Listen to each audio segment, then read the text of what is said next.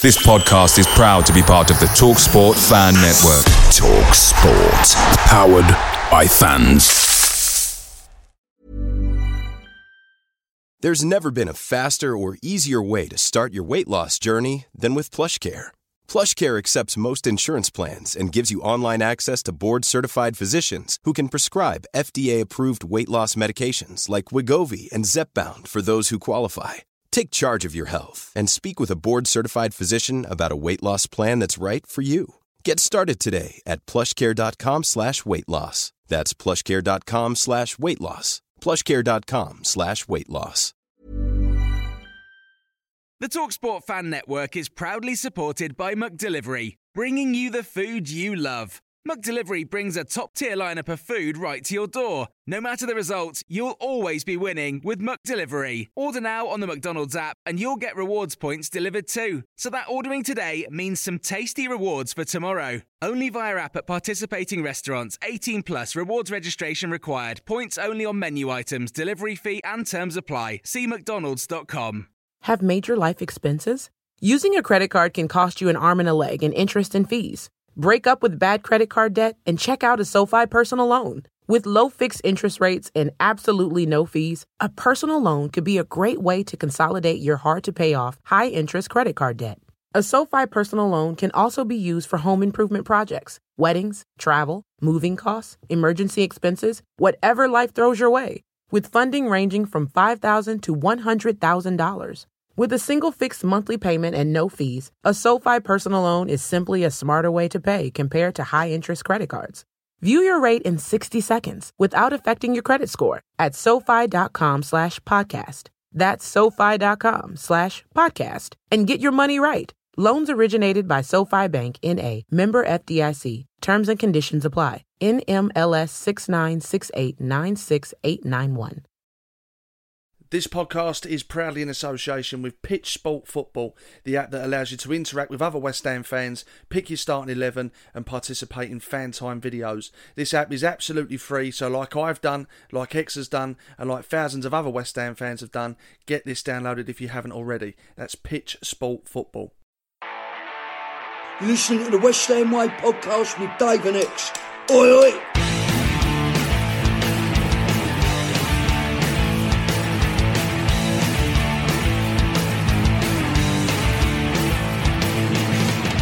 Good evening and welcome to the West Ham Way podcast with myself, Dave Walker, and serial YTK blogger, ex WHU employee. This week we talk to a man who enjoyed an eventful career as a player, a manager, and more recently a pundit. He's competed at the highest level domestically and also represented Northern Ireland with an impressive amount of caps. That man is Iain Dowie, and tonight we're going to focus on his two separate spells at West Ham. Ex will also be giving us exclusive news and views, so don't go anywhere during what should be a cracking show.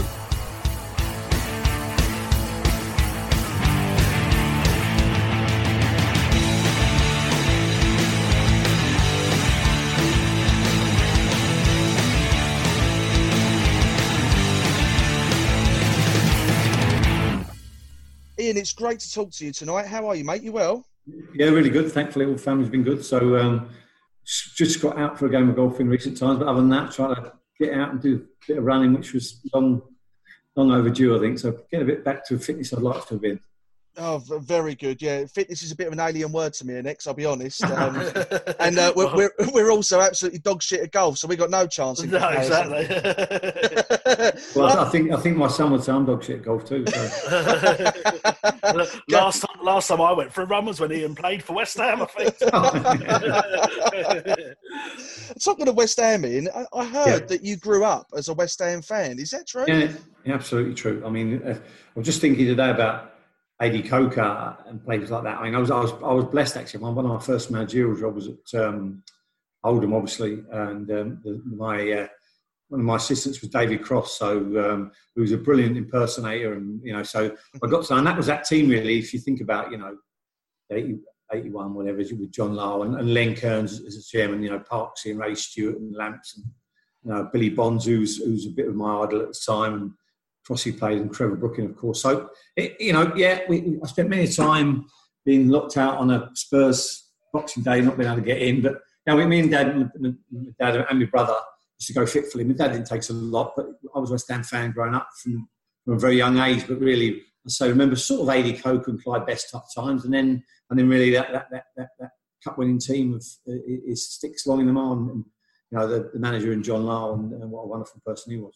Wow. So, did you have any specific heroes that come to mind? I mean, you mentioned Ade Coker and, and Bestie there were massive for West well, Ham. Alan, Alan, Devonshire was, was, was, was, amazing for me in, in, in terms of when as a player, I thought he was about. And, you know, some, some other, I remember, you know, at the time, looking back, think how long young Paul Allen was in around, who's since become a really good friend of mine. But probably, probably Billy Bonds was, was the lad I looked up to because you know he played for a long period while I was still a fan. You know, it was the first result I looked for at weekends, and um, yeah, it's it, it, was probably Billy, Billy was you know probably my idol as, as growing up, and as a result, for him to sign me was amazing.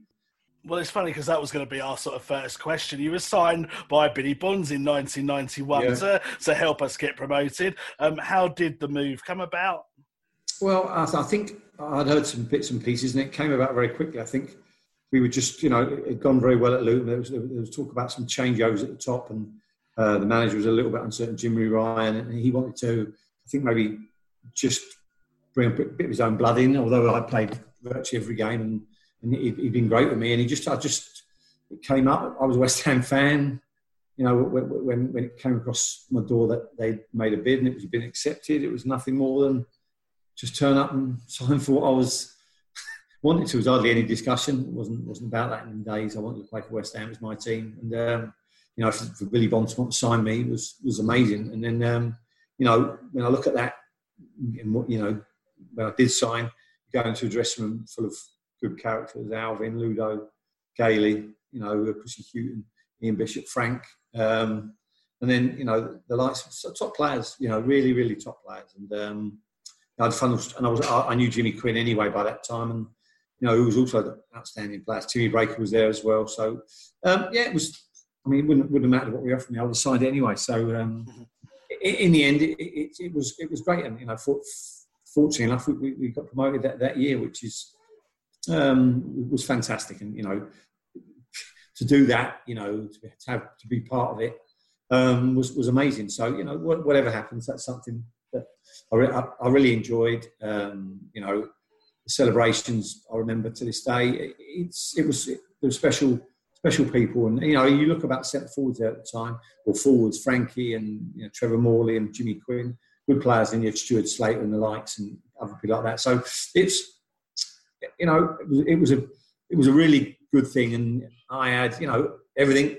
I, I couldn't wait for the season to start, really, if I'm honest. Mm, I can imagine. I mean, it, you know, having conversations like this from a fan's perspective is just a little reminder of just how good that squad was back then. I mean, some of the names you're reeling off, some yeah. great players and some great names there. And obviously, sitting at the top of those boys at the time was Billy. I mean, you mentioned earlier on he was one of your heroes. When you signed for West Ham, was that the first time you met him? And what was your impression of him when you did? Yeah, yeah, it wasn't the first time I met. Him. I mean, listen, also. That, that, I mean, Dixie was, was, was making it. It's at that time you think about how good some of them players were, and Julian Beck went on to become a good friend of Dixie's and um, outstanding talent. Billy, yeah, it was the first time I met him. Um, he was straightforward, honest, understood what I was about. Uh, I think he thought that a little bit of what he had, I had in terms of work ethic, and you know, uh, I think that's that's fair. He was obviously probably a lot better player than I was, let's, let's be honest, but um, certainly for West Ham by a long chalk. Um, but Billy was excellent, straightforward with me, and I never had any issues with him. Um, and even to this day, I've, you know, you know, in the end, I understood fully why he did what he did at the time. I was flummoxed, but but you know, it's that's what managers have to do. Now I realise that at the time, of course, being a West Ham fan, and you know, when Billy pulled me pre-season, I think we are at Southend, and said that Southampton made an offer uh, that had been accepted. I, I just flatly said I don't want to go. And you know, in the end, the scenario was if I didn't go, I wasn't going to play. Um, and that was that that sounds like that's that's bad. That's not. That's just the era it was. I don't. Billy was top draw at the end of the season. Actually, when they went down, I think I scored the goal against them.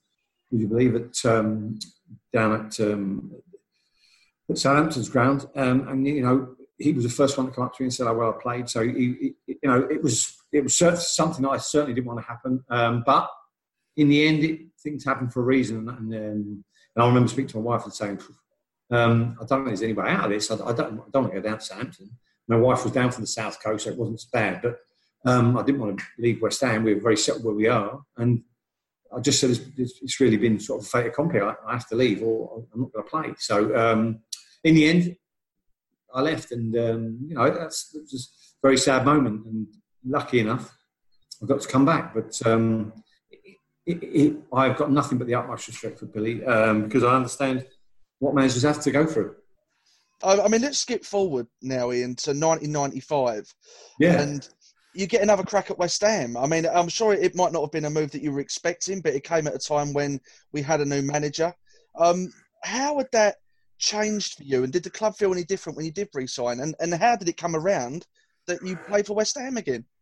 Um, when, I, when I think about, well, listen, you know, was a difficult time in that period at, at Palace. You know, we'd gone down.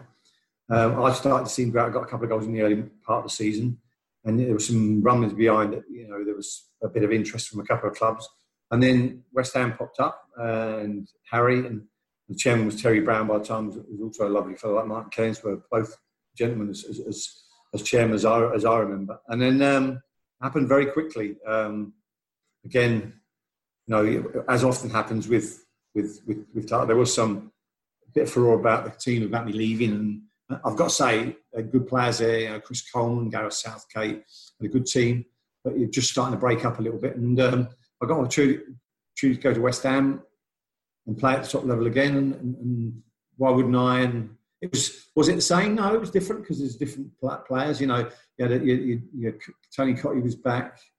You know, Johnny Moncur, good character. Michael Hughes on loan was outstanding you know, Dumitrescu, Slaven Bilic, top draw player. Rio Ferdinand coming through was the best 17 year old I've ever seen. Um, and, and, very, very, very closely followed by Frank Lampard, I might say. Um, and the likes of Danny and Robbie Slater, as well as all the other lads that you who were there. So a lot of the still lads that I'd left the club were still there. But, you know, that was a key element to it. You know, and I think, um, you know, Harry was in an infectious way. And, um, yeah, it was, it was, it was good. And I, I really enjoyed the first year. Um, well, enjoyed it all. I had a fabulous time forever. Little, little problem with um, in the second season with that um, own goal, but uh, that, that, that's what you know. It's the only place to get a stand ovation has at Stockport. So, um, um, you know, in, in, the end, I, I, wouldn't change any of that, and even breaking the leg on the same day but, of, of that game. But um, my team was West Ham. I'd never go. You never hear me say if I played with I don't know, if I'd have signed for Man United for 10 years, West Ham was my team. Yeah, well, I, I totally, you know, love and respect your feelings towards West Ham. And to be honest, and I'm only speaking personally, I'm sure Ex knew. I, I didn't actually know that you were a West Ham fan and grew up as a West Ham fan. Um, That's why I write the questions, mate. you, you, see how the dynamic works quite well here. Yeah, um, yeah. But but in all seriousness, Iain, despite that, you were, and again, I admire your honesty in terms of how you felt at the end of that first spell at West Ham. Because of that and any bitterness you might have been harbouring, was you tempted to turn West Ham no, No, never even crossed my mind. I mean, listen, there's a couple of other clubs, you know, I wouldn't want to mention now because I've met the manager and blah, blah, blah, but no, I just, it just felt right. Um, you know, of course, I'd love to score a bucket more goals than I did in bits and pieces, but you know that's not the way it's going to be, and or the way it was. And you know, I had a good spell at Southampton you know, Palace went well for me. It just, you know, it was my team. And so, you know, and West Ham was still that magnificent ground that I love to go to. So for me, it was, I didn't even think twice about it. Well, one one honour that you must have um, been pleased with is in your first season you became you were runner up in Hammer of the Year behind Julian Dicks. Now, obviously, that's an award voted for by the fans. So to come second to you know an absolute icon at West Ham, I, I guess as a West Ham fan, that must have been a real honour. And, and you yeah. know what, Iain? Just quickly as well, just to jump on the back of that, I've, i think so far you've you've genuinely done yourself a real disservice with your time at West Ham, and I yeah. think you know Ex's question about um, you know, runner up as, as Hammer of the Year. That's a that's a testament to that, and it's contradictory to I think how yeah. you saw yourself at West Ham. So I hope you do appreciate that West Ham fans do remember you fondly.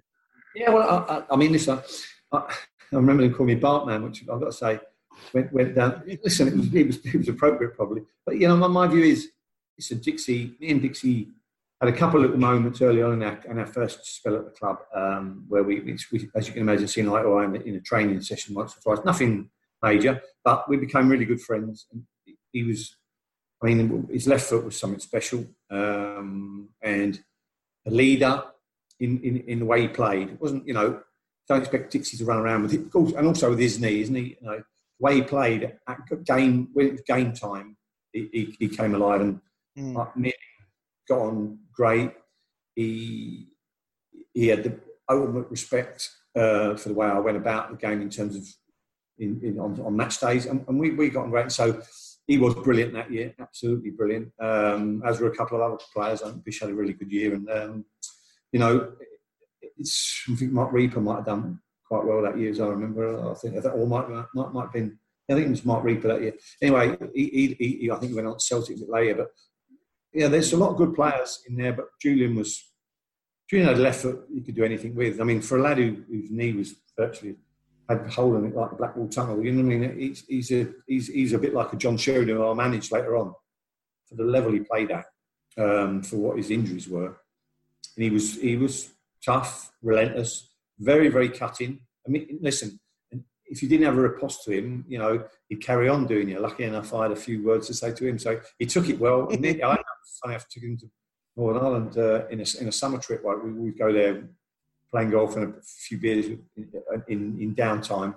And uh, I took Dixie there and he had, he had a riot and the lads loved him. I took him on a few, bit of trips around Belfast and he, he certainly enjoyed himself. It, it, it, no, and I, it's I wouldn't have never have thought that, you know. But when the, the Julian you see off the field is certainly a different, different fella. Mm, absolutely. And let's talk about a few more players um, yeah. off the pitch more interestingly, because I think the fans know yeah. about them on the pitch. But the following year, we brought in a number of foreign forwards, including Paulo Futre and, and. What were your initial impressions of them coming into the dressing room? Well, I mean, listen, as a, a study of football, you know, Paulo Futre was one of the.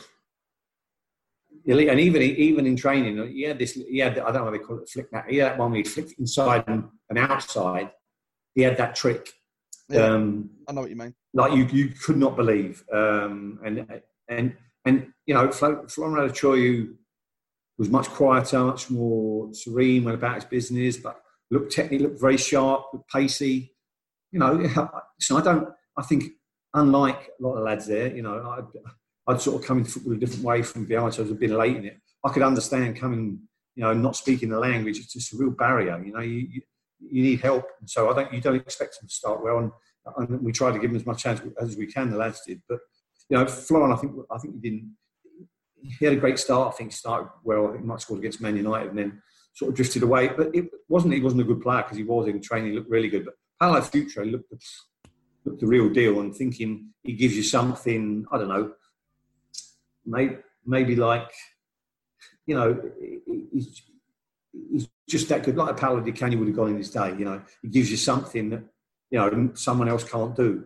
He had that ability. And, and well, it looked really good. And then we obviously got to Arsenal and I was, know, well, you know, well, that's the next question. What what actually happened at Arsenal? well, listen, listen, it's exactly true what you say. Listen, he, he, he walked in, and I, I, think I don't know. I don't think Harry did, but anyway, he was only impressed you get the number 14 shirt, and it was John Moncurs, I think, or 10. Was it 10? 10 yeah, 10. 10. Anyway, 10. 10. John, John Moncur was a 10. Anyway, um, by the way, the only person to vi- benefit out of that was John Moncur, who got three weeks in his villa in Portugal. yeah.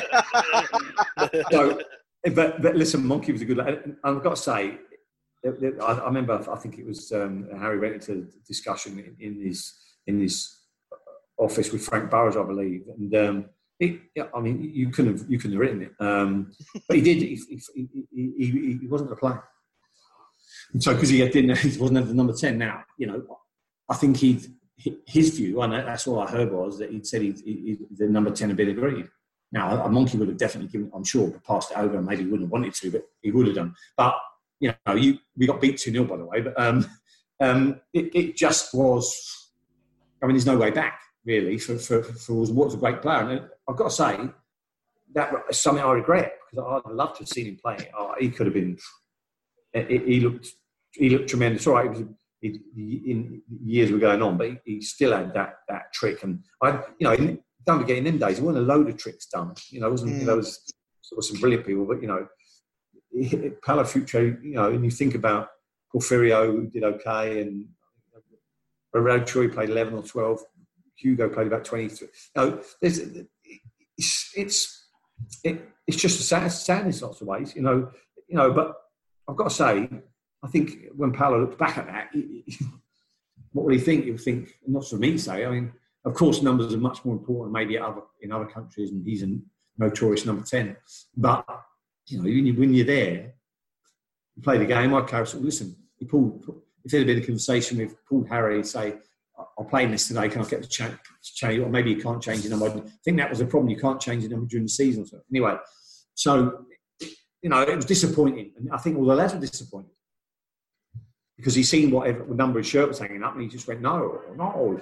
And that was it. So did it, uh, did it, affect the preparations for the rest of the team? Like you know, obviously, I don't. I, I, imagine he was. I think the story is he was due to start up front with you, and then Steve Jones had to come in to replace him. I mean, did it disrupt like you guys? No. Listen, listen, Jonesy, Jonesy, Jonesy is a great lad. I think, he, I think he's, he's, still an ambassador of the club, which is great to see. Yeah. You know, he's a, a, great lad, big smile on his face, and love love the game. Listen, no, did it? Of course it did. Of course it upset them. I mean, you got Paulo Futre, one of one top players has been, you know, in, in, European football, you know, coming to play for West Ham. We're going to Arsenal away, which is not the easiest draw. And um, well, you know, it's, it's, it's what it is, and it's, just, you know, in lots of ways, I'm sure Harry would think the same. You know, at the time, and Harry being a West Ham fan, it's just something you, you can't not play. Um, you know, but I, I, don't know whether how how, how he, he, wasn't aware that he wasn't the number ten. So you know, in the end, that was killed before it started. But Florin you know, I, I, I thought Florin had something about him. You know, you can see by his record that he clearly did. Um, just a different mentality, maybe a different part of, part of the country. He found it difficult um, to.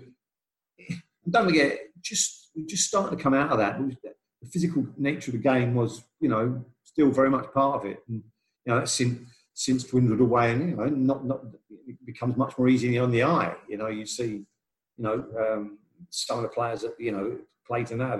You know, they they're, they're, they're magnificent on the ball, but you know, if the ball if the ball's in the box, they're not going to they're not going to be.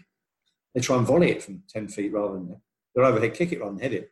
When I was trying to head it in from about six inches off the ground, so um, you know, my view is it's it's it's it's, it's just it's just it's really sad because actually it was an exciting time. I think it was a I think it was a great deal of West Ham fans were looking forward to see Paolo, and they never did. Mm, yeah, I know. We enjoyed a, a very different Paolo uh, years oh, after yeah, that. Absolutely. Thank God. Um, but you're quite right. Um, and you you were also quite right earlier when you said that you you know this question's coming, and uh, that time is now. We've got to look at that cold, rainy night in Stockport. Yeah. Um, what what was? I mean, I know you know it happened so quickly and it was instinctively. But you know that, that beautifully disguised finish that you put into the top right hand corner was that something you worked on in training or? Well, listen, absolutely. Listen, when I when, you, when I was going through the run, I was any goal. Was, I mean, I remember I was going for a poor run to be fair, and actually, I remember I think after, just soon after that, I came back and I scored against Wimbledon at home, and it was disallowed. And sort of, you know, just funny, it's just one of them moments. I remember seeing it on the back; it was perfectly good goal. Um, but anyway, the referee disallowed it. was Um, the goal at the time, you know, it was you know the wet, windy, horrible day, um, evening rather. I think it was you know 18th of December, and it's something like that. Anyway, um, and you know, it's just a, it's just Ludo's fault, really. Ludo should have come and caught it. But, no, you know, it's what it is. You know, the ball came in the box. I tried to head it, I tried to head it, come off the sharp, um, the, the sheriff's badge corner, and went in the top corner. You know, so nothing you can do about that when you go what 20 10 minutes later i'm running through i, I, I, I flick the ball past the keep he makes a save stops it and just goes by the post and the lad clips in me. I, I spiral fracture my leg um, i didn't know about the time. About 15 minutes later i'm still playing on with it but start the hobble and then the physio called me over and he said i think you've got a bit of problem here and i came off and you know it, it wasn't and rightly so wasn't it great because you just walked up beside a, a, we took a big contingent was I wasn't getting please and thank yous for some of them lads. And the, the, the West Ham, the West Ham own goal. You know, listen, you can you can do many things in your life. And, mm. and never be as recognised as someone who scored an own goal like that. So I know. I'll, I'll, I'll, I'll, take that one and not set off. Yeah, no, it's true. and, and but I have to say, from the bottom of our hearts, you know, me and Ex are sincerely sorry about throwing those coins at you that night. You know, we didn't mean it. Mate. By the way, they're fake. That's why we got rid of them. um, no, but listen, my, my view is, it, it, listen, that's why I played for West Ham. Or, you know, that's why I went to come back to West Ham. You know, I wanted uh, West Ham fans are a passionate bunch, and that's what I think. And it's not, you know, not blanket there, but the passion that the ground brought. It's difficult to re, reinvigorate there. You know, mm. but I understand why people fight. They don't mean to do it. You know, they're the lad in the armchair that's going bananas at the TV. You know, that's what some, of not not all of them, some of them are like. And, you know, we all, we all get passionate about it, and that's what you want. You want a ground that's full of passion. You know, my view is it's me scoring own goal is going to get people angry. So I, I get it. Yeah, of course it is. And for the yeah. record, we didn't really throw coins at you. we can't afford to, mate. We'll be picking them up afterwards.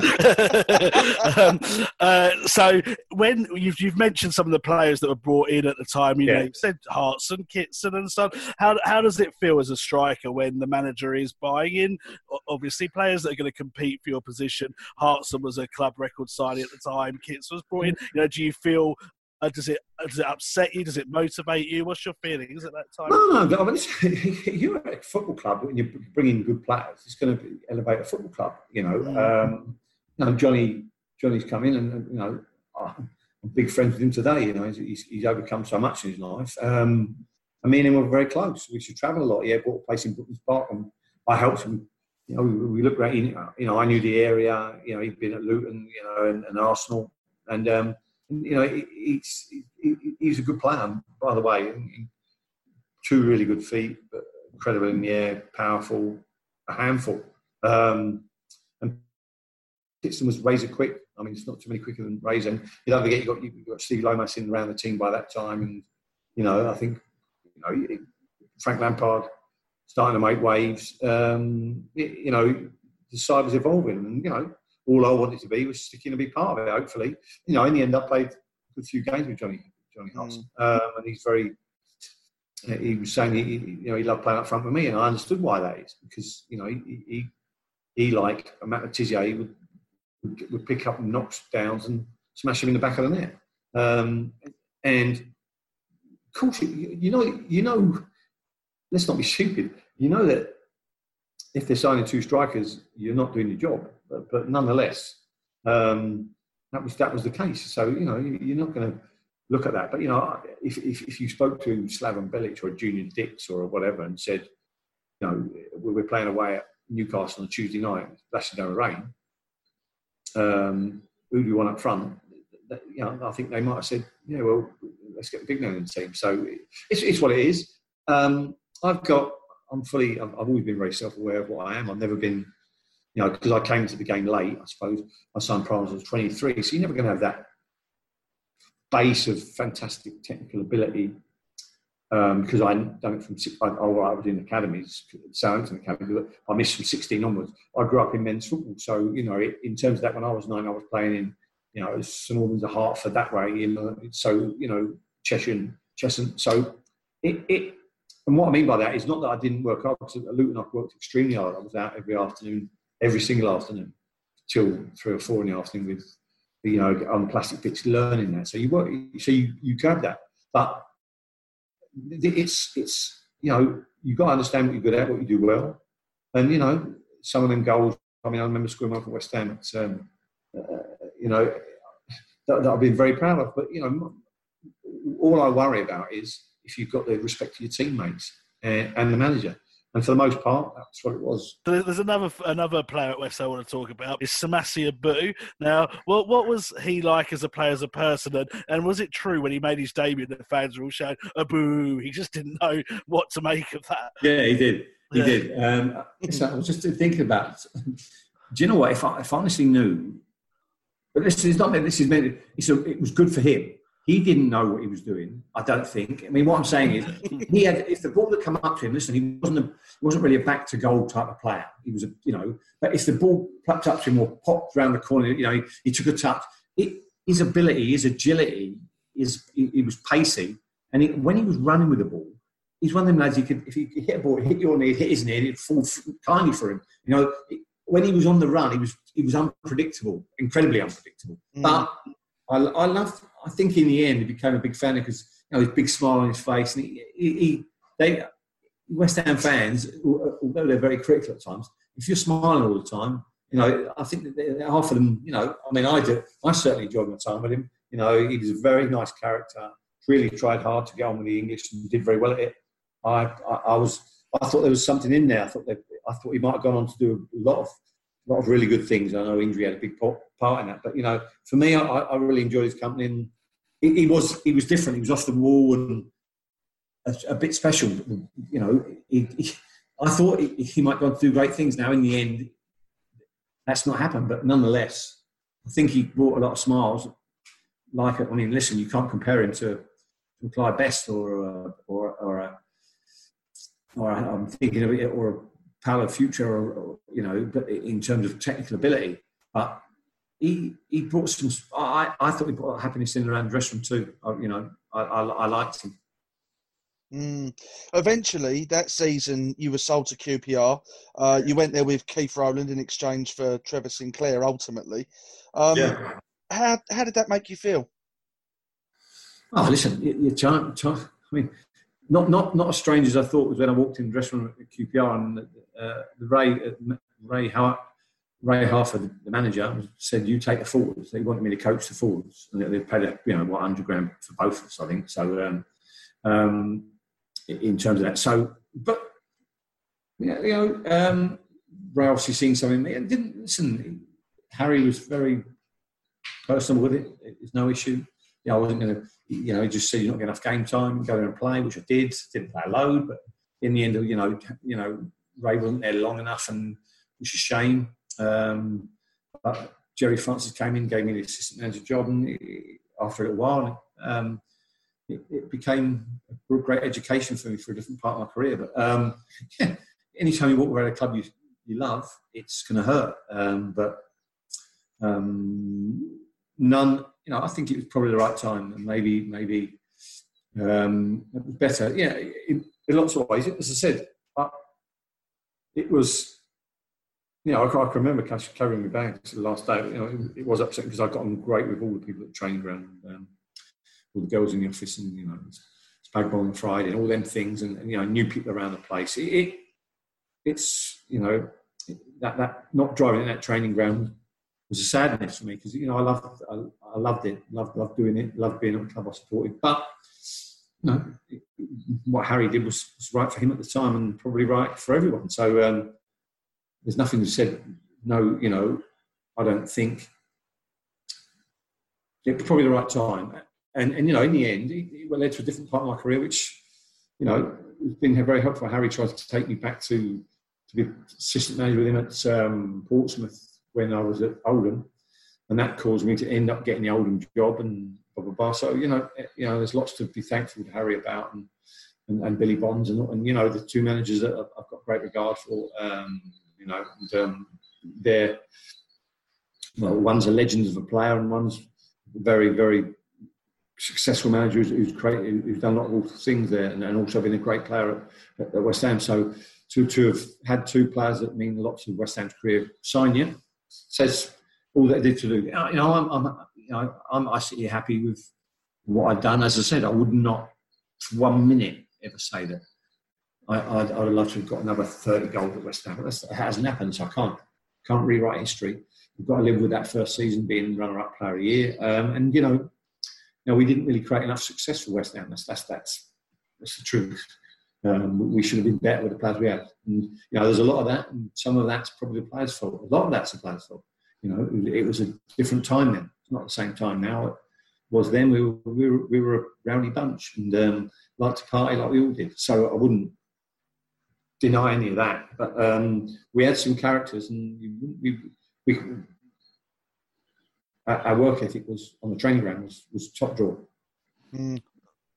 I mean, you, you sort of do yourself a disservice in terms of goals you scored for West Ham because you did get a fair few. I mean, talking yeah. about talking about um, those and moving on from the the one we have talked about. What yeah. was what was your sort of favourite goal for West Ham? Your sort of either your best, like what you think was your best technically goal, or one that maybe meant the most, or both. I probably, I probably, you probably get the second one against Man City. I think. Mm. I think, or the first. I can't remember the first or second one. Anyway, because you know Alan Border got rid of me at um, Southampton. Um, I mean, left me out of a squad one. I scored the week before, but left me out of the squad. You know, God bless him. Yeah, he's entitled to do it. But you know, so I celebrated quite robustly in front of him. Um, um, you know, I, I, you know, my view is quite. When I think about it, I mean, listen. Obviously, I don't think the goal that got us promoted. I think I scored. Did I score that goal? I'm sure. Yeah, sure that promotion. Yeah. So that's I'm trying to think. Swindon was it? Uh, I can't remember. Yeah, Swindon at home. I think it might have been. I thought it might have scored Swindon. You got four in that first season, I think, which are all important yeah. goals, obviously. Yeah. Well, anyway, I think I think Swindon got us promoted. We are at home, weren't we? Sure, that that got us promoted. If it didn't, then I've got it wrong. But that goal was a decent goal. Um, it's interesting. Just a quick one. When I when, when I when I signed, I played for Oldham in that first start. I played Oldham away on the plastic pitch. Okay and there was dry plastic pitch anyway. I slid a ball in, perfectly good goal, disallowed offside anyway. But I had, I'd ripped my leg, okay, and I had third degree burns down the side of my leg. And I had Vulcan, these, these, these, these you know, like, it's like lycra pants, big thick ones that I had to put on to protect these burns. Anyway, I've got to say, I'm playing against Barnsley, my home debut in my time, first signing for the club, and I'm having an absolute shocker. I mean, listen, I'm, I'm, I'm on I'm on anti, uh, antibiotics. Anyway, I feel feel I feel I've got no lead. I've got lead in my legs. I'm, i think Billy Bonds must be saying, "Who, who have I signed here? This donkey. Mm-hmm. He can't move." But his first touch is tremendous. Anyway, sure enough, I think it was Martin. It might have been Tim Breacker. We're going on late in the game. He crosses the ball. Anyway, and I jump and I head it. Head it. It hits my shoulder. And it, no one knows. And it loops into the top corner and I get a goal on my home debut. But, you know, another 20 minutes of, of the tosh that I was I was at, and, and to be fair, I did have I did have third degree burn, so I, I had to take um, antibiotics for a long time. But you know, if you if I hadn't come off that game scoring, West Ham fans would think, bloody hell, what we've signed here, and they've been right to. So um, it just shows you that sometimes you know you get a little bit of luck, and it was a luck. It went ahead, it hit your shoulder through in the top corner. It gets you going, and then you know scoring at Swindon and Newcastle and Blackburn away. Um, it, you know, it, it was, you know, it was, it was fantastic to go up that year. And, um, you know, it's, I say, I would like to see what would happen because I, thought that was sort of, you know, that, that, that you know, you were something, I was a bit of an unknown quantity at the time because I come from non-league and, you know, that was a very fruitful period for me. So it's, it's, it's you know, through Luton Town, who, knows? But um, when, when, when, when Bonzi, as I say, when they got, I think he got relegated following the season, I, I scored for Southampton against West Ham. Bonzi pulled me and said, uh, you know, he thought he was outstanding on the day and congratulations, you deserve it. I got man of the match and bits and pieces. And he said, he just said, listen, you know, you know, this is about money. I, I, I needed money to sell. So, and listen, I, he didn't have to say that. There was no reason for him to say that. And I've got the ultimate regard for him because of that. Because you know, I've been a manager, and that happens. And so he, he, he's a legend of a player. And never, never will I not think he's not a hero of mine for sure. So um, it was to be signed by him and Harry was something special. And um, to play with some of the players I did, and to consider myself a good teammate, and had a laugh and had a few. And they'll tell a few stories about me, and I've got a few stories about them, and some of them should, should never be spoken about. when uh, when you think about the best players you played with at West oh. Ham uh, across the two periods, what names yeah. instantly come to your mind? Hmm, that's a difficult one. Julian Dicks. Mm-hmm. Yeah. I love I love Ian Bishop. I thought he was an outstanding talent. I thought Stuart Slater would go on to do great things. Mm. Tony Cottee. Tony Cottee, Mark Hughes. I love Steve Lomas. Slaven Bilic was outstanding. Frank Lampard, Rio Ferdinand. Um, you played with some good players, didn't you? Mm-hmm. Hartson. Hartson was a real player. Eyal Berkovic's peak was a player. I thought um, Ludo, Ludo. Yeah, you can't, I don't think you can discount him. Um, you know, he had great characters like Tony. You know, I love some of Tony, the Tony Gales and George Parises. Stevie Potts was pretty impressive for me when I was there that first time. You know, band. You know, uh, is. Yeah, Frankie Mack was decent, um, and Trevor. You know, although he's same position, like Trevor Morley was a, handful. And you know, you even think about Tim Breacker as a, as a right back, energy and thing. But know, we, you know, I think Ludo. I think about Ludo. Ludo will certainly be in that top five or six players. Tony would be up there. Tony Cottee, no doubt. You know, given coming back the second time, but you know, John Moncur, second time I got there, really talented lad, great character around the place. Um, but you know, Bilic and Ferdinand, Lampard takes a bit.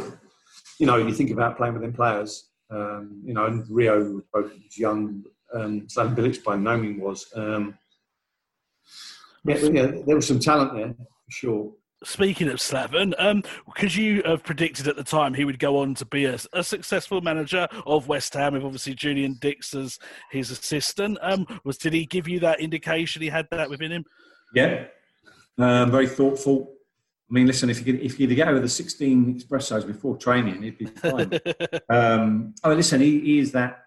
He, he, he's high energy. He's on his mind all the time. You can see that. He's very like much like me. He thinks and dreams football. You know, I, I, I'm, I've been that. So he looks like he's in great position now. And is part of his team at West Brom. I'm not sure he did a lot wrong at West Ham. Um, you know, okay, uh, you know, talk about money, whatever. I think it was a good fit. Um, you know, I, think they maybe got the right man now, who's, you know, um, who's vastly experienced. Um, I think it's about, you know, and, and your, your podcast, The West Ham Way, there, there is some delusions in that in terms of you can only play that way certain, if, you, if you've got the players to play that. And, um, you know, I held back some, some eras where, with all due respect, some of them players at that time were the top draw in any, in any generation. So, um, you know, I think I, have got a great deal of regard for, for Slaven, um, David Moyes. Uh, you know, I think it was a right fit um, and seemed to get them going. So it's, it's going to be it's going to be fascinating to see when it all resumes. Um, but I've got nothing. You know, you can't do what you did at Everton in difficult times, as long as he has and I, I think that's been undervalued. I think it's been undervalued.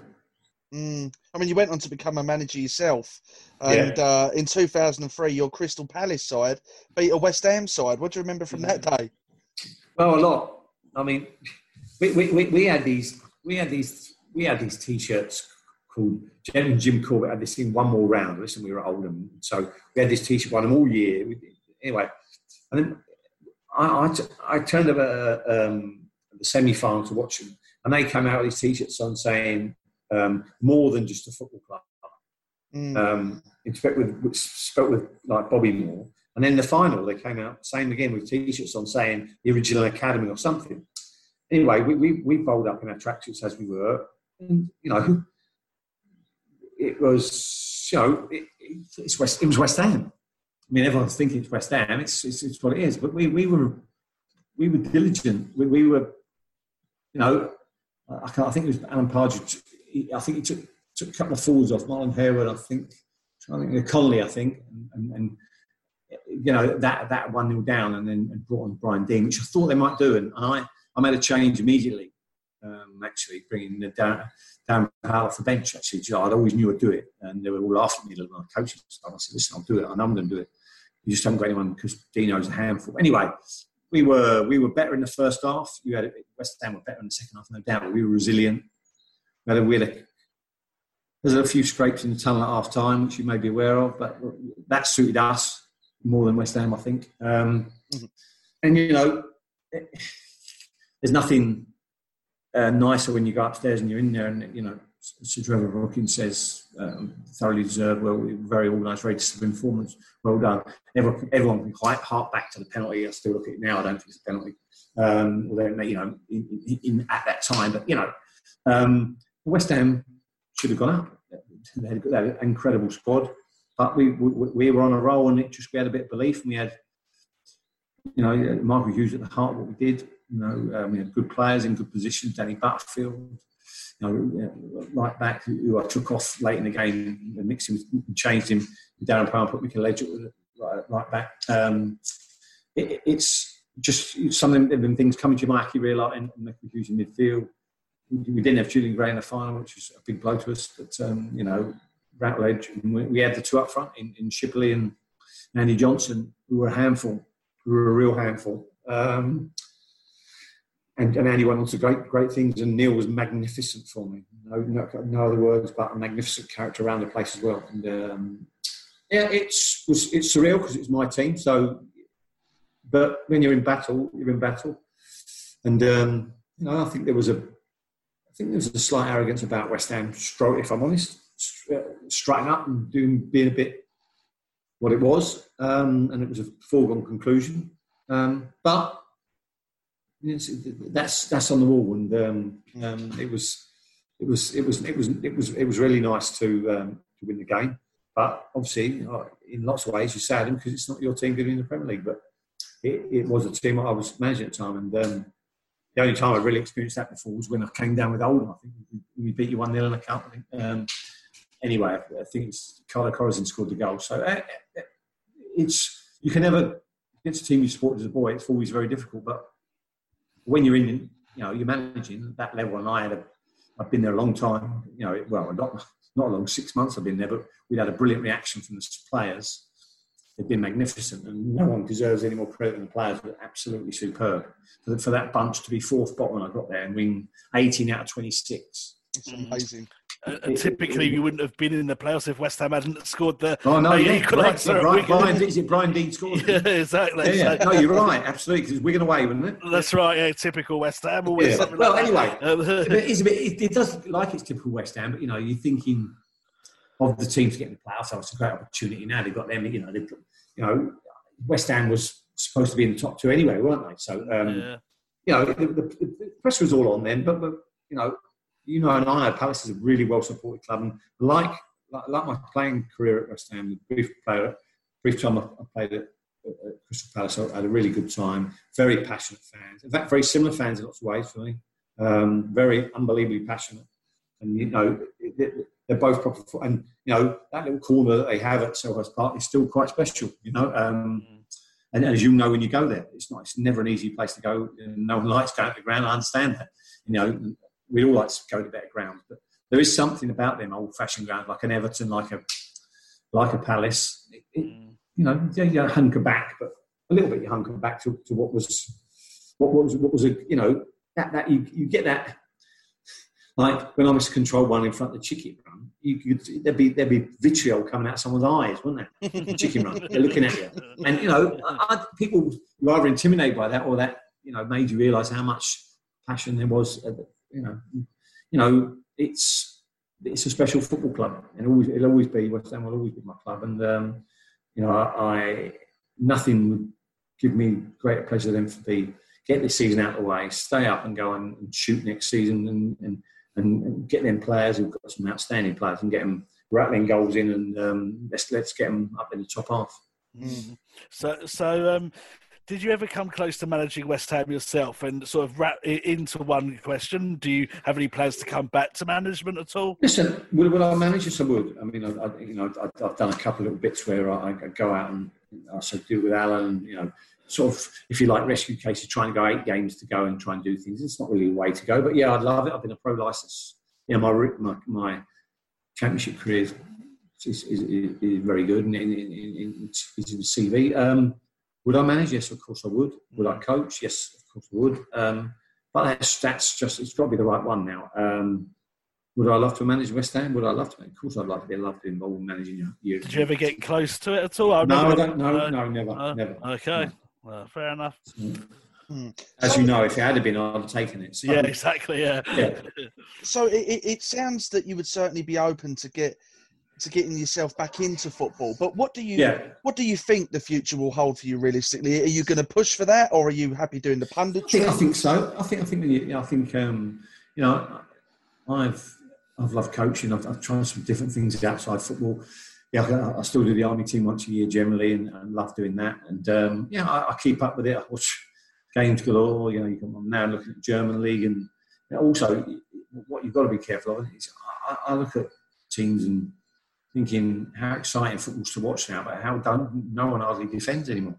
Um, mm. You know, why why why can't why can't I usually Liverpool because all right last year weren't maybe as good defensive worst the season before though or you know and they're going to win this league without doubt but you know we've got one of the best defenders in the world because you know he's, he's a Rio Ferdinand and maybe more, even more that's that's not Chris and Rio that's just me saying he's got a lot more to do but he certainly looks like he's going to go on and be one of the great defenders of the world you know I think being a good defensive side is very important and um, I think no one should underestimate that so of course we want to play walk in football, and no one did that more than I tried to do when I, when I, when I managed. But if you if you, if you if you can score in two and concede in three, you've got a problem.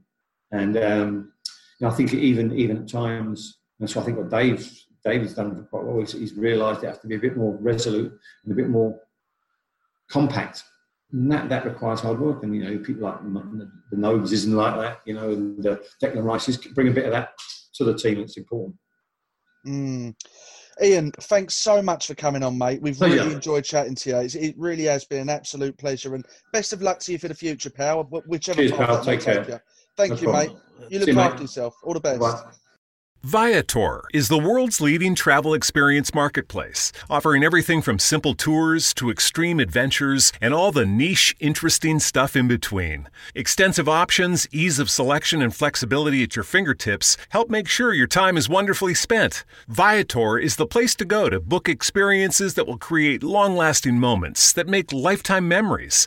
And Viator has over 300,000 bookable experiences to choose from in over 190 countries. In fact, just last year, Viator helped my family put together this amazing adventure on the island of Kona, swimming with the manta rays, trying to avoid the barracudas, whatever your wildest dreams. If you can imagine it, Viator probably has an experience just for you. Download the Viator app now and use code Viator10 for 10% off your first booking in Viator's world of wonderful experiences. Viator, one site, over 300,000 experiences you'll remember.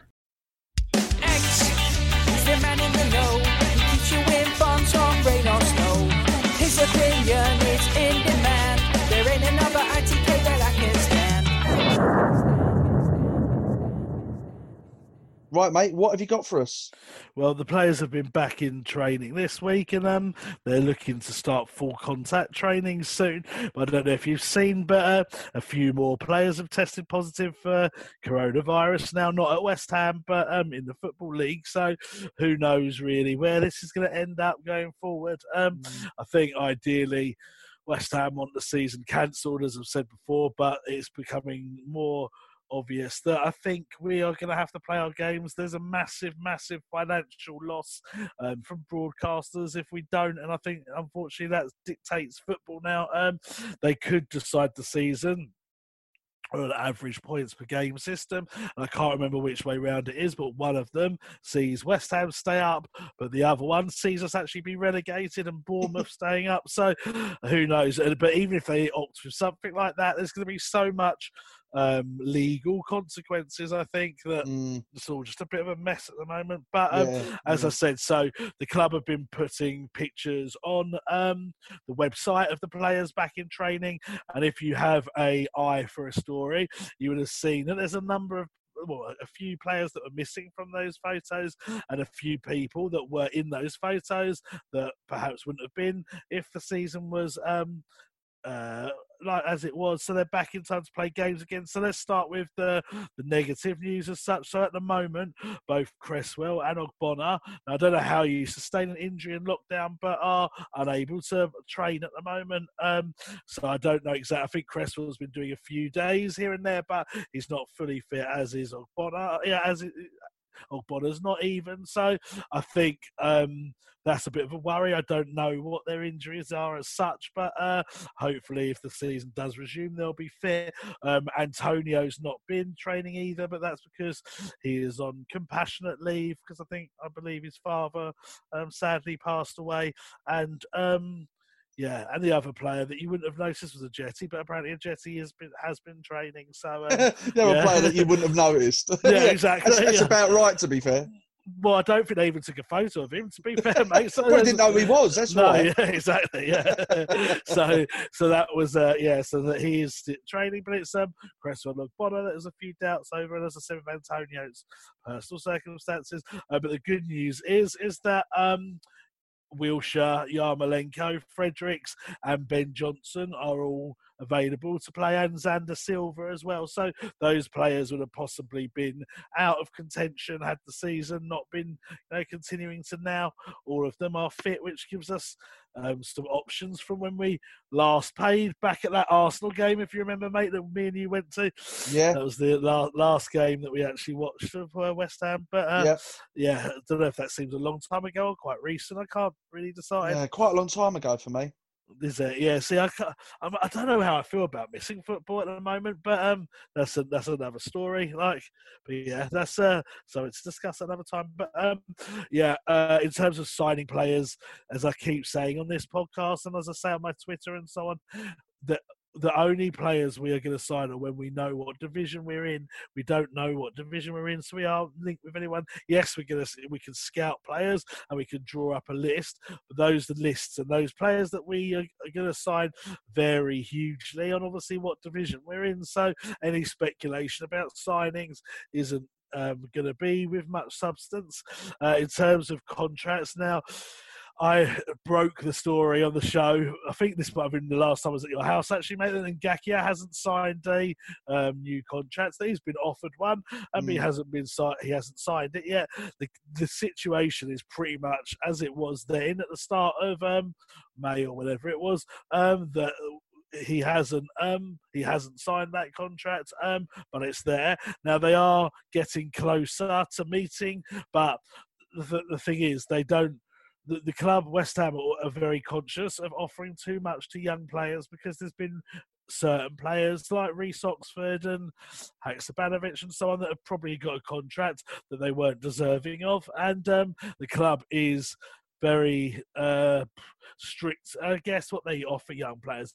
They have offered him a games based uh, deal. So if he plays a certain amount of games, it goes up a certain amount and so on. I don't like to disclose the actual figures because. Do you know the actual figures? I do, yeah. Um, they're not the figures that are being reported in the paper. I mean, the papers say that he's asking for 20 grand. He's not.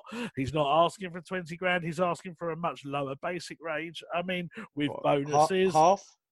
Uh, less than half, I would say. But Right. um, and and, and in, comparison to what the club are offering, can you can you give us an indication? Um, they're probably about yeah a significant amount away at the moment, but I think West Ham always do this. Now, if you think they did it with Declan, they did it with Conor Coventry, they did it with Amadou Diallo, they did it with um, numerous young players. They kind of haggle for a long time until it looks like the player's going to leave. Now he can, Jeremy Ngakia can walk away from the club. Um, I think at the end of June, so they need to try and get his contract sorted before then. And I think uh, it, he. You know he wants to stay. Um, I believe. Uh, I think he obviously is getting pressures from his agent that are saying you need to secure yourself a decent deal because you played four times. I know it doesn't sound much, but four times in the Premier League, twice against Liverpool. You've done well. You're going to be pushing for right back spot next year. Um, and I think he's been advised by his agents that, I mean, he, there's a lot of agents trying to get into his head at the moment, um, a young player. And I think, you know, they're advising him perhaps that he's worth more. Um, and the club are trying to be more cautious about that, but I, I would like to think that they will get to some point soon. Um, like you know, I don't know why this story hit the headlines like it did a week or so ago, or yeah, I think it was about a week ago because the story hasn't changed from what it was a month or so ago. Yes, the offers of West Ham have got slightly higher, and he's rejected it still, but it's still uh, in deadlock as it was before. Now there are other young players who are getting close to leaving as well. Now, there's a midfielder called Benito Bacca Beatti. He's very, very highly rated. Um, I, I was asked to I won't name too many names, but I was asked to support a journalist who was writing um, an article about up and coming players, young players from each club, and I put this guy's name to him, um, but he went with some of the more known players that I also mentioned to him. Um, but this guy is a really, really talented individual. Um, the only problem is he has the same contract, uh, the same agent as guess who, who you wouldn't want one of our academy players to have. Uh, what Reece Oxford? Yeah, he's got the same agent as Reece Oxford. Oh, um, so Aidy Ward, his name is, um, and so already he's doing what he did with Reece Oxford. So articles are oh. appearing oh. in the papers about um, Bayern Munich and various other clubs of that stature being interested in him. Um, and he's now getting his head turned and also probably seeing what's happening to Jeremy, who I think he sort of gets on really well with, um, and probably thinking they're going to try and you know, they're not going to give me a contract that I deserve when I'm ready to play in the first team. And I think, you know, you can look at this two ways. You can look at it from the club's point of view, and you could argue that they're right to do this because these players haven't proved themselves in the first team. So why should they earn a, a big contract? Or you could argue it from the players' point of view that eventually these players are going to be worth a lot of money and they've got other clubs that are interested in them and do West Ham offer perhaps too little to what they, their potential um, suggests they should, and, and, it depends which way you look at it. What I find quite surprising at times is that I would say the majority of our fan base now, or certainly when football stocks were anti the board, if not, you know, like had their concerns if they weren't completely anti. When it comes to a player and a contract situation like this, they always tend to say the player's being greedy rather than the club are offering the right amount of money, which mm. I find a little bit interesting because if it was that we were going to sign a player, they tend to say, "Oh, go on, just pay the money. Why do we always, you know, dally around and not sign the players we should?" Yet when it comes to a young player and them signing a contract, they seem to think that the player's being greedy. So it's interesting to sort of see the difference because let's, let's put it this way: had Jeremy Ngakia came in for Spurs, let's say, or Arsenal or whatever, and played four very good games at right back, and then West Ham were linked with signing him, but then refused to pay a certain amount of money to sign him for his wages. Fans would probably be annoyed with the board, wouldn't they? Well, I find this really interesting because with this story, I have seen I have seen both sides. I think you're quite right. The majority I've seen on social media have very much been in support of the club. And I think they're they're casting their minds back to Reece Oxford. I think that's the kind of yeah. go-to default shit show situation that the club are obviously thinking about and the fans are thinking about. But the reason I've reserved my judgment and I haven't commented on this yet is because I didn't know definitively what Jeremy's asking for, which to me to me is key. I think you've given me an idea. I don't know if you can you can be more specific. Well, I'll put this. I'll put it into this context, right? I, I don't know exact figures. Um, so, and I, I don't want to do an injustice to certain players by comparing them. But I think if you was to rank West Ham, say under 23s that are like uh, you know the more well-known ones. So if you're talking about like uh, let's not put Declan in it because obviously Declan's now on a first team wage. But if you put like, um, if you have Haksabanovic, Nathan Holland, Nathan Trott, um, Conor Coventry, Amadou Diallo, um, even Dan Chesters is going to get a new contract and hopefully sign. Um, he's actually got a good agent, so he's one of the better ones. Um, you put um, Elise. Uh, who else is there that I've missed? Um, Akinwa, whatever his name is. I've forgotten his name, but there's quite a few uh, academy players. Out of all of the academy players, what Jeremy's on now is very, very minimal because he's on a, a third year scholarship contract, I think. So his his basic wage right now is less than what me and you would probably earn a week, I, I think. Um, but his contract that he's been offered would only put him probably maybe sixth, seventh out of those players. Yeah, now, yeah. and if you think about it, um, he's had more of an impact in the first team than any of them, certainly this season. Um, and so, in that respect, if you compare the players like for like, he should be the highest paid young player behind Declan Rice because none of the others really have featured in the first team, not consistently anyway, have they? No. So, so and, and, and, yeah, and that's what I was before I was rudely interrupted. I was uh, I was going to go on to make a very similar point. So you know where where I sit on that now that I know that kind of information is. I think it's an absolute piss take of West Ham, to be quite honest with you, because you're talking about those under 23 players and where he ranks in them. Those under 23 players that you've mentioned, none of them granted haven't been given an opportunity, but none of them have made an impact at West Ham whatsoever. Now, either he's part of the squad or he isn't. He's come in and arguably at times been one of our best players. But the problem that you've got is his agent will no doubt be behind closed doors making every club aware of this situation. 100% he has. I'm Uh, sure. There, there you go. So at what point, let's say, let's say for example, Chelsea say to this agent, yeah, do you know what? We'll take him for nothing and we'll give him 15, 20 grand a week, no problem. West Ham would have long this out and long this out and long this out to a point where Jeremy now has a better option and he thinks, fuck it. Even if West Ham might now offer me 20 grand, I don't want it because I've got a better opportunity. Now, as it currently stands, maybe he doesn't. But the problem you've got is, I'd half understand that from West Ham's perspective if he's played four games and he's banging on the door saying, I want 35 grand a week.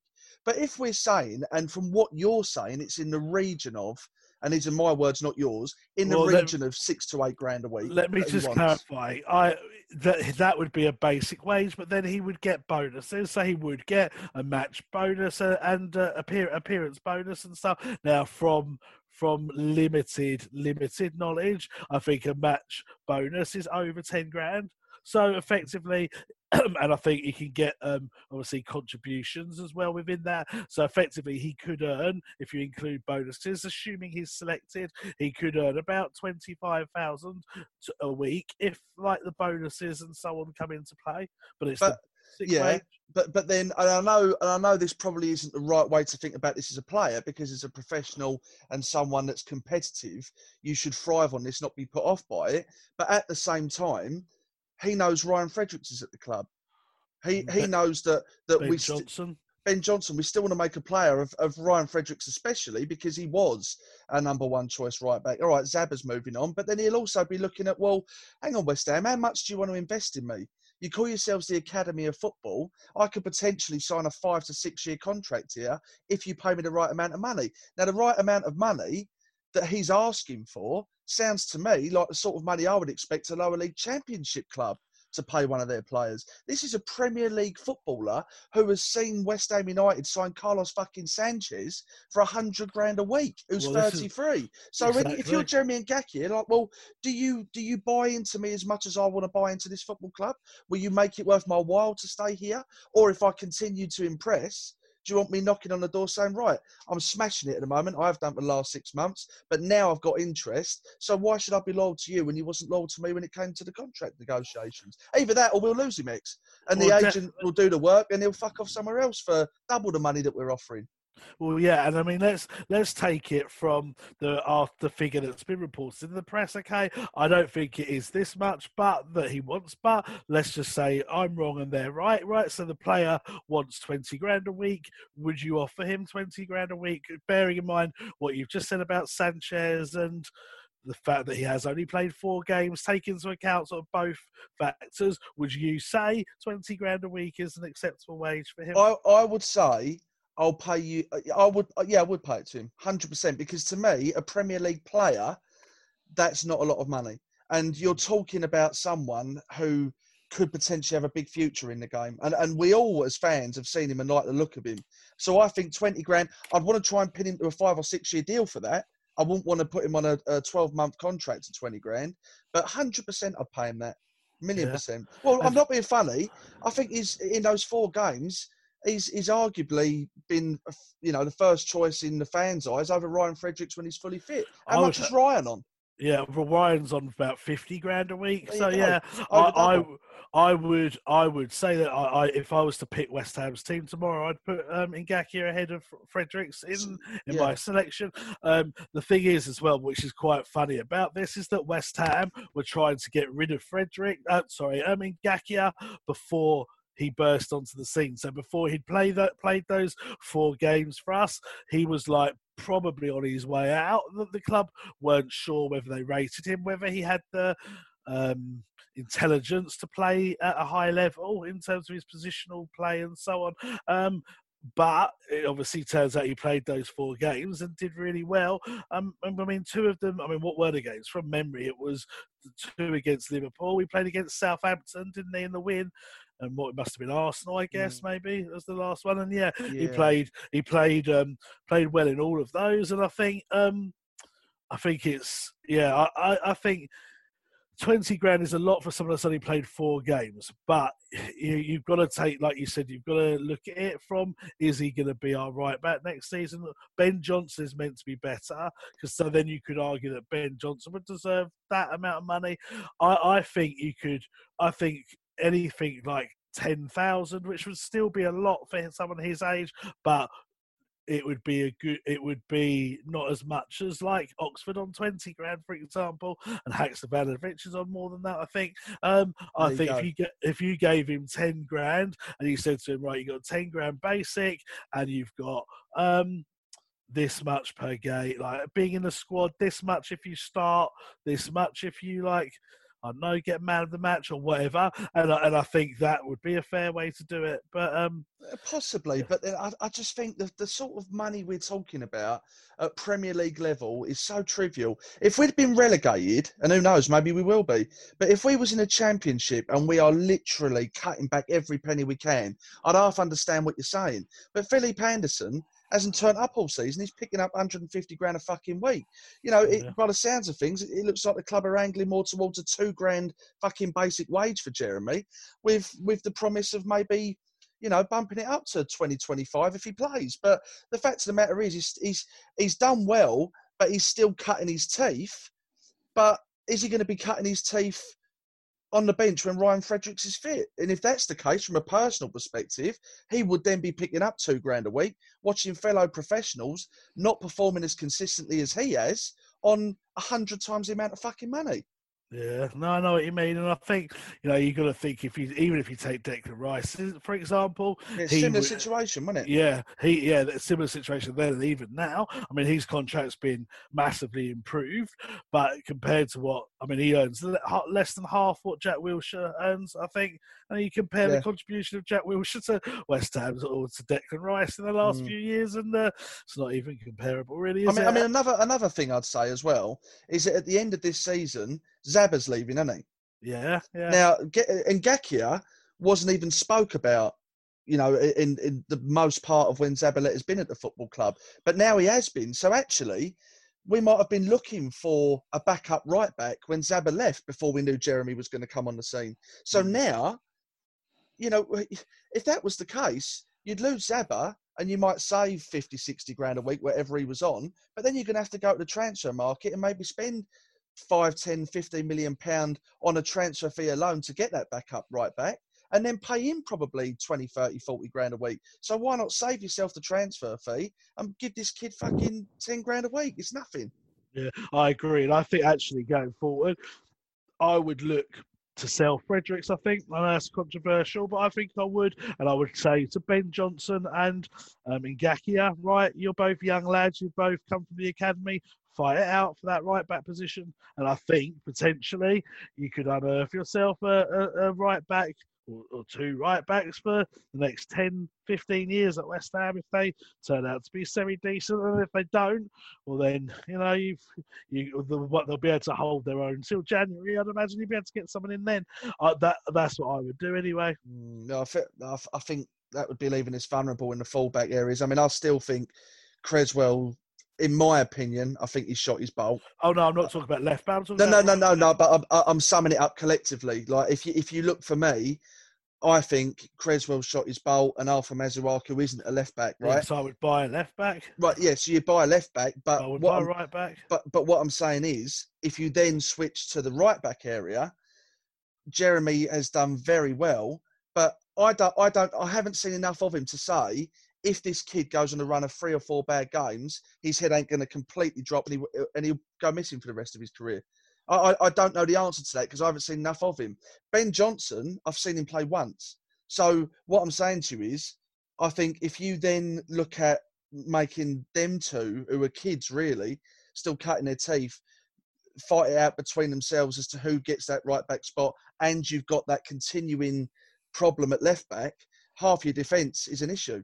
So I'd rather, I mean, Fredericks, I, I feel like I want to give him another season if I'm honest, but I do mm. think that, I don't know, Jeremy's got to con- continue being consistent, but he's got to be paid for his efforts to try and get there, in my opinion. Yeah, I mean another youngster that's that's probably going to leave as well, who hasn't signed a deal, is Veron Parkes. Um, he's been attracting interest from both Celtic and Rangers. Funnily, um, he he. I'm not sure he's as highly rated as the previous ones that I've mentioned, as in Ngakia or um, Baker Boati, but um, he is uh, also um, looking likely to leave too. So it does concern me a little bit why our academy players are all sort of looking to leave because not mm. all of them are, but that they consider it because you know Conor Coventry didn't want to leave, but it was a consideration at one point. Diallo was the same. Um, Rice, I don't think he ever was close to leaving, but it was certainly he was getting frustrated with his contract situation. Maybe as a club we don't recognise our youth as well as we should do, and because of Reece Oxford and the club still feel burned by the fact that he got a 20 grand contract and then didn't do anything for the next two, three years. Um, maybe we're living off the ghost of that still, probably. No, which is a massive mistake. I mean, one thing you cannot do is set your bar moving forward when it comes to contractual negotiations based around a 20 year old Reece Oxford. Yes, in hindsight, it was a mistake giving him that money, but we're not talking about giving a player that money. We're talking about giving Reece Oxford that money and Reece mm. Oxford with the agent that he had. Now, that was a mistake in that scenario. It doesn't mean to say you're going to get your fingers burnt by every single kid that you invest into. You know, no, Jeremy know. Ngakia is probably a completely different person and would have nothing but respect for the football club for paying him what he wants, and in return will give his heart and soul for that football club. You can't you can't tar every kid with the same brush and think that they're going to go off the rails because you know in 20 years' time we're still doing it because we're looking back on what happened with Reece Oxford fucking two decades ago. It's madness. Yeah, I know what you mean, and I just think as well, like you said, with the the way of the football world at the moment, everything is such a gamble.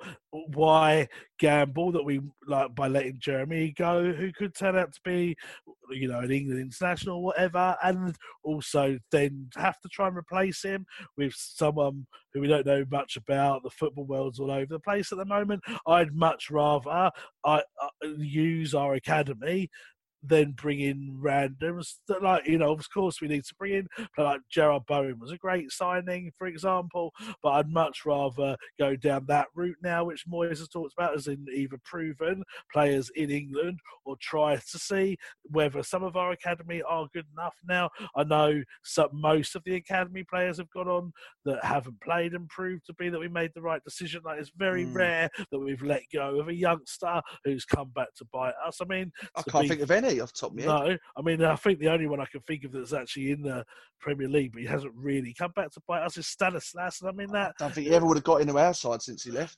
No, exactly. So this is what I mean. So you know, people used to say for Elliot Lee to come in the side, you know, he's struggling a bit at Luton. George Moncur, I think mm. he hmm. might also be at Luton, um, and sort of all these players have never really. Marcus Browne, you know, ended up going to Middlesbrough, and then back to Oxford. Um, so I think we've not so far. It's not like we've massively underestimated players in our academy, but Ngakia did prove that he had four, four good games for us. And yes, it's only four, but it's still better than nothing. So mm. I think we should I think we should at least try and see how good this guy is and, and not before you know before he goes. Do you know what I mean? And, and yeah, hundred percent. And you also have to put this into perspective as well because you know this is a bit of a, an unfortunate situation for both parties in a sense that if Jeremy had three years left on his contract and was knocking on the door and gently asking for a, a, a pay rise, you know, I think the whole situation would be a little bit more relaxed. But because he's come in and done so well, and he's now potentially going to be walking out the door in a month's time because his contract isn't up, his contract is going to expire. It's it's a shit or bust scenario. You mm. either look at him and say, Do you know what? I'm going to take a punt. I'm going to take a punt and give this kid the money he wants because I've been impressed with him. And off the pitch, all the reports I'm getting from the academy coaches are brilliant. I like his attitude, and I think he's got a future at this football club. And do you know what? That gamble isn't a 50, 60 grand gamble. It's potentially around eight to ten thousand pound a fucking week gamble.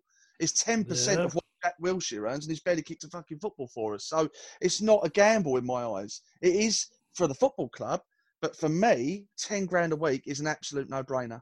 Yeah, no, I, I, do agree with you, and it's it's sad again um, that uh, this sort of stuff has to come out in the press. I like that mm. we're struggling. I just don't think it creates the best impression for our youngsters that or players, young players that are potentially going to join West Ham that mm. that we're fighting over maybe giving them the right contracts. I just think it's bad news that this this story, um, you know, that, it's known. And I think it'd be just really good if West Ham just went boom, right? Yeah, you've, you've got him signed up for the next five years. We could do with some positivity going into these next fixtures anyway.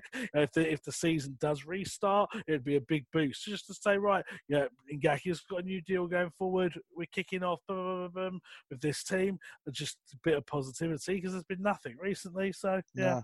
Yeah, no, I make you right, mate. So you know, like I say, before your section tonight, I didn't know what I know now, but now I feel quite strongly that we've just got to get this done.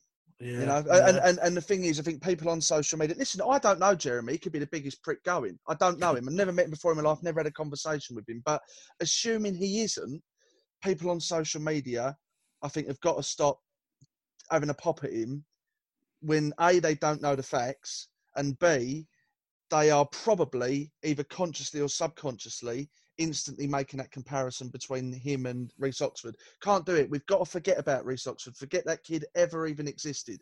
Because if we are ever going to make financial judgments moving forward, for Christ's sake, don't make it on the fact that once upon a time we gave a 20 grand contract to the wrong kid with the wrong agent. Yeah, exactly. No, I agree with you, definitely. Is there anything else, pal? No, that's it, boss. Okay, that is the end of the show. A big thank you to Iain Dowie for coming on. And as always, thanks to you guys for listening. And that includes Addy Chard, a lifelong West Ham fan who celebrated his 40th birthday this week. So many happy returns to you, mate. Look after yourselves, everyone. And until next week, come, come on, you irons. The share it with a friend deal. Even if that friend is yourself. Your McDonald's, your rules. Live your best morning with BOGO breakfast sandwiches only on the McDonald's app. Now buy one bacon, egg, and cheese McGriddles or sausage, egg, and cheese McGriddles and get a second one free. Valid for item of equal or lesser value. Limited time only at participating McDonald's. Valid one per day. Excludes one one, two, three dollar menu. Visit McDonald's app for details. Download and registration required. Ba-da-ba-ba-ba. Bundling home and car insurance with Geico is so easy, your neighbors are probably already doing it. But who? They may drop little hints like Beautiful day out. Even more beautiful since we saved by bundling our home and car insurance with Geico. Or Yard work is hard. Much harder than bundling with Geico, which was easy. Or it may be even subtler, like Speaking of burgers, we bundled our home and car insurance with Geico and saved a bunch of money. Bundling is easy with Geico. Just ask your neighbors. Away days are great, but there's nothing quite like playing at home. The same goes for McDonald's. Maximize your home ground advantage with McDelivery. Order now on the McDonald's app. At participating restaurants, 18 plus serving times, delivery fee, and terms apply. See McDonald's.com. Hi, this is Craig Robinson from Ways to Win, and support for this podcast comes from Invesco QQQ the official ETF of the NCAA. Invesco QQQ is proud to sponsor this episode and even prouder to provide access to innovation for the last 25 years. Basketball has had innovations over the years too. We're seeing the game played in new ways every day. Learn more at Invesco.com slash QQQ. Let's rethink possibility. Invesco Distributors, Inc. This podcast is proud to be part of the TalkSport Fan Network. TalkSport. Powered by fans.